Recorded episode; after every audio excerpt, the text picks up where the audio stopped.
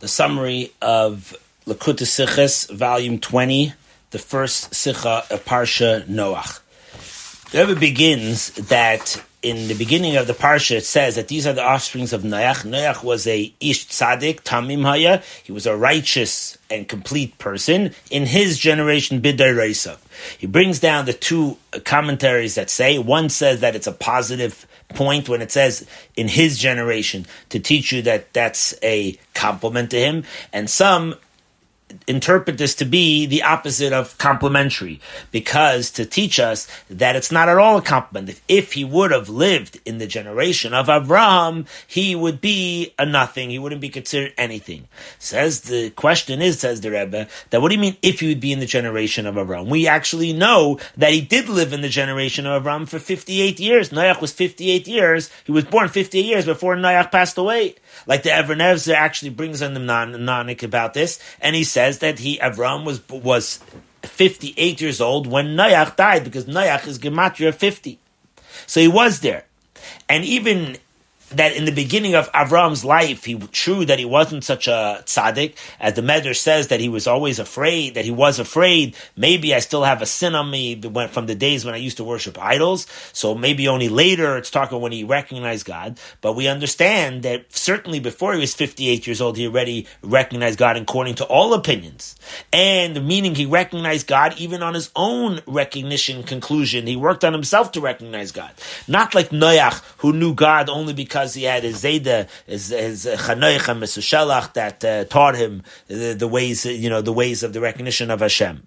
Like the Rambam brings down, the Mesushelach actually had a beis medrash and a beis din. So certainly his their grandson Noach would have come to this conclusion. So, so this whole idea that is Avram got this on his own. So what do you mean that if he would be in the generation of Avram, while Noach did live live in the generation of Noach of Avram, he when Avram already recognized God?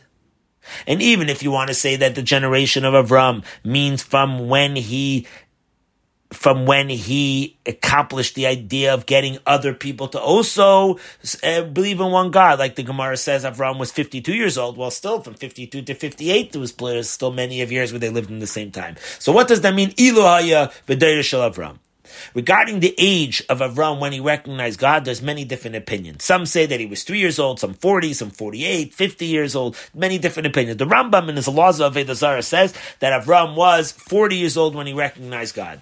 The Ra'avad asks on this, he says that, well, there's an Agada that says that he was three years old when he started to recognize God, because the verse is, Ekev Ashasham Avram Bekaili, and Ekev is Gematria of 172, and Avram lived 175 years old, so the first three years is not counted in that that verse.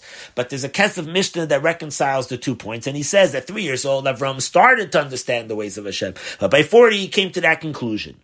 So we have to understand, since the most common popular opinions was that he was 48 years old when he recognized God, why did the Rambam find it necessary to say the, the opinion that it was 40 years old when this happened? Another thing we have to understand that since it's able to recon- reconcile both opinions, the Rambam could have just said in the beginning that as soon as he weaned, weaned off and he became strong and his mind started to develop, even though he was small, but he could have mentioned this idea when he was three years old that it started. So to understand all this, we have to understand a general idea that the Rambam in, brings down in the laws of Avodah Zarah. The Rambam brings down three points in, in his beginning of the laws of Avodah Zarah. In the first chapter, he says that in the days of Enosh, who was Adam's grandson. The world, people started to make a mistake, big mistakes. And after that, they, it led till you actually, people were actually worshiping idols. Then he brings down that those days, there were, the next period later, there was false prophets and they started to say that you should specifically serve certain stars. And he goes through all those details. Then he brings down in the, in the third halacha, how how Avram came around and recognized Hashem and through uh, all his deeds and all and all that, and then he brings down that that that whole path that he convinced uh, Yitzchak and and his grandson Yaakov, it started to go down, and then the children of Yaakov eventually in Mitzrayim went back to the ways of Avodah Zarah. Until Hashem sent Moshe Rabbeinu and gave it us through a mitzvah.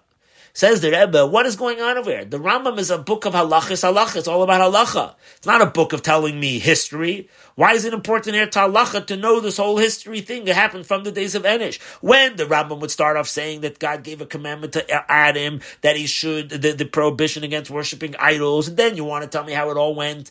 Can, I, I could I could maybe understand that, but here he doesn't even start with that. He just starts with the history of what happened that people went off the path from the days of Enosh. So to explain this, the Rebbe says that we have to look at the first chapter of the laws of Avodah Zarah not as the not as a history thing, but as an introduction thing. It's an introductory point. The introduction of the Rambam is that you cannot look at Avodah Zarah just as Avodah, as a physically doing something. It's also a mind frame, the mind of the person, the thoughts of your heart. To be able to think in your mind that is uh, that, that there are stars or zodiacs, angels that are some kind of Circer, some kind of middleman that have its own existence and their own powers. That alone is idol worship too. That's the first statement. The second statement of the Rambam is that you shouldn't, that he goes through it in detail now. That the main thing is not to serve Avodah Zarah, right? Not to think of it as any angel, anything like that. And even even though you may think that there are that God isn't existent, but to give those other things credence, that's a problem or low. And for this reason, the Rambam says that God commanded that they're not allowed to read the books about idol worship at all, not and not even allowed to think about it, not allowed even to talk about it, because these are all part of the prohibition that could eventually lead a person astray. So from here we understand that in order to fulfill the mitzvah of the prohibition and the positive commandment of not to worship idols and to worship only one God, you have to first thing is to set it that in our minds, we cannot have any room in our minds that will allow us to accept that there's any other existence. And all of this, this whole introduction is this whole introduction is a major mitzvah, and therefore the Rambam gives us this whole introduction and goes through the whole history as you say, but it's as introduction to understand the halacha, what happened in the days of Enosh. There were chachmei there. There were actually chachamim that explained it. And they tried to give credence to all of it, but this was a major mistake. And with this, the Rambam gives us to understand of what the main thing of Avodah is. In his second halacha, the Rambam brings down the idea that it could go even further and even lower, that you could even have these false gods that say that, that they could come and say, or they did come and say, that this star said we should bow to it and so on. Again, once you have this idea that you could believe in things that are in your mind, that to give it any kind of credence of, of entity, that leads us uh, uh, off the track, and that leads to the false prophets. And this brings us to the conclusion idea that you should, that at the end, you may actually completely forget about God. And after all this, the Rambam goes back to what happened to that Avram came to this conclusion, all from his own intellect by asking questions, and all his questions that he was asking, who turns the Galgalim, who turns the zodiacs, who turns this world, till he came to the conclusion that this was all from Hashem. So Avram got to this whole conclusion based on his intellectual challenging of the concept.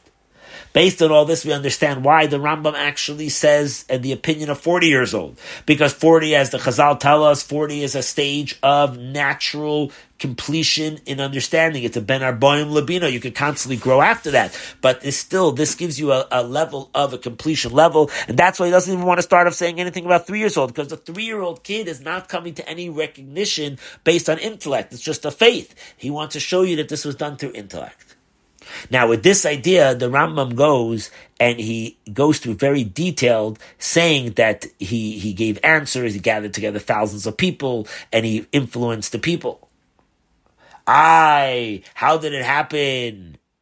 So now, why do we say that Noach, if he would have been a generation of Avram, he would be nothing when he was in the generation? We're not talking about that if he would be in Avram's generation. We're talking about in the generation of Avram. The emphasis is the generation. When did people get start becoming Avramites? When did they be called the Doire of his generation? Not in the days when he started his outreach work in Haran, and not even in Ur Kasdim. It was when he got into the land of Canaan, in the land of Israel. Over there, it's the, he got that people should also call out Hashem's name. So that's a level of accomplishment through intellect that it so strongly he convinced the people that they comprehended it with their own minds, and that led them that they should also teach this to others. Now we can understand what he brings down in the third section there, that our nation, after many times when it came in the days of Egypt, we actually went off the track and we went back to Avodah Zarah. Why is that? Until it came to the Hashem's love for us and he gave us the Rabban Shokol and Nevi'im, he gave us Moshe Rabbeinu that brought the faith back by giving us a mitzvah. Because here you see the danger that's out there. If your relationship with Hashem and the recognizing of Hashem is only based on intellect, without any higher commandments of God, then it could happen to what happened to Bnei Yaakov in Mitzrayim who went back to Avodah Zarah. But if you serve God, because it's a commandment of Hashem, in addition, in addition to understanding it, you also do it because the faith, then you'll be able to retain it. And that's why the Rambam actually says that there's two mitzvahs here.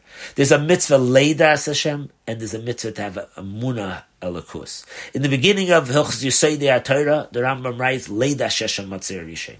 The beginning of the first volume of the Rambam, you have to that, you have to have knowledge. But in the beginning of Sefer HaMitzvahs, over there he says the mitzvah is sivanu amonas helakus, to have the faith in that everything that happens is comes from the source of Hashem himself. And this is what it is when you, if you want to internalize the message here. That just like recognizing that Hashem comes through a yediyah through knowing, and with intellect you could actually grasp it, you also have to remember that intellect only reaches the levels of intellect. There's a higher level on top of that. And that's the point here that just like in the negative you have both sides, also in the positive you have to have both sides. Understanding that there's only one God, but also you have to have the faith from the side that it's a mitzvah.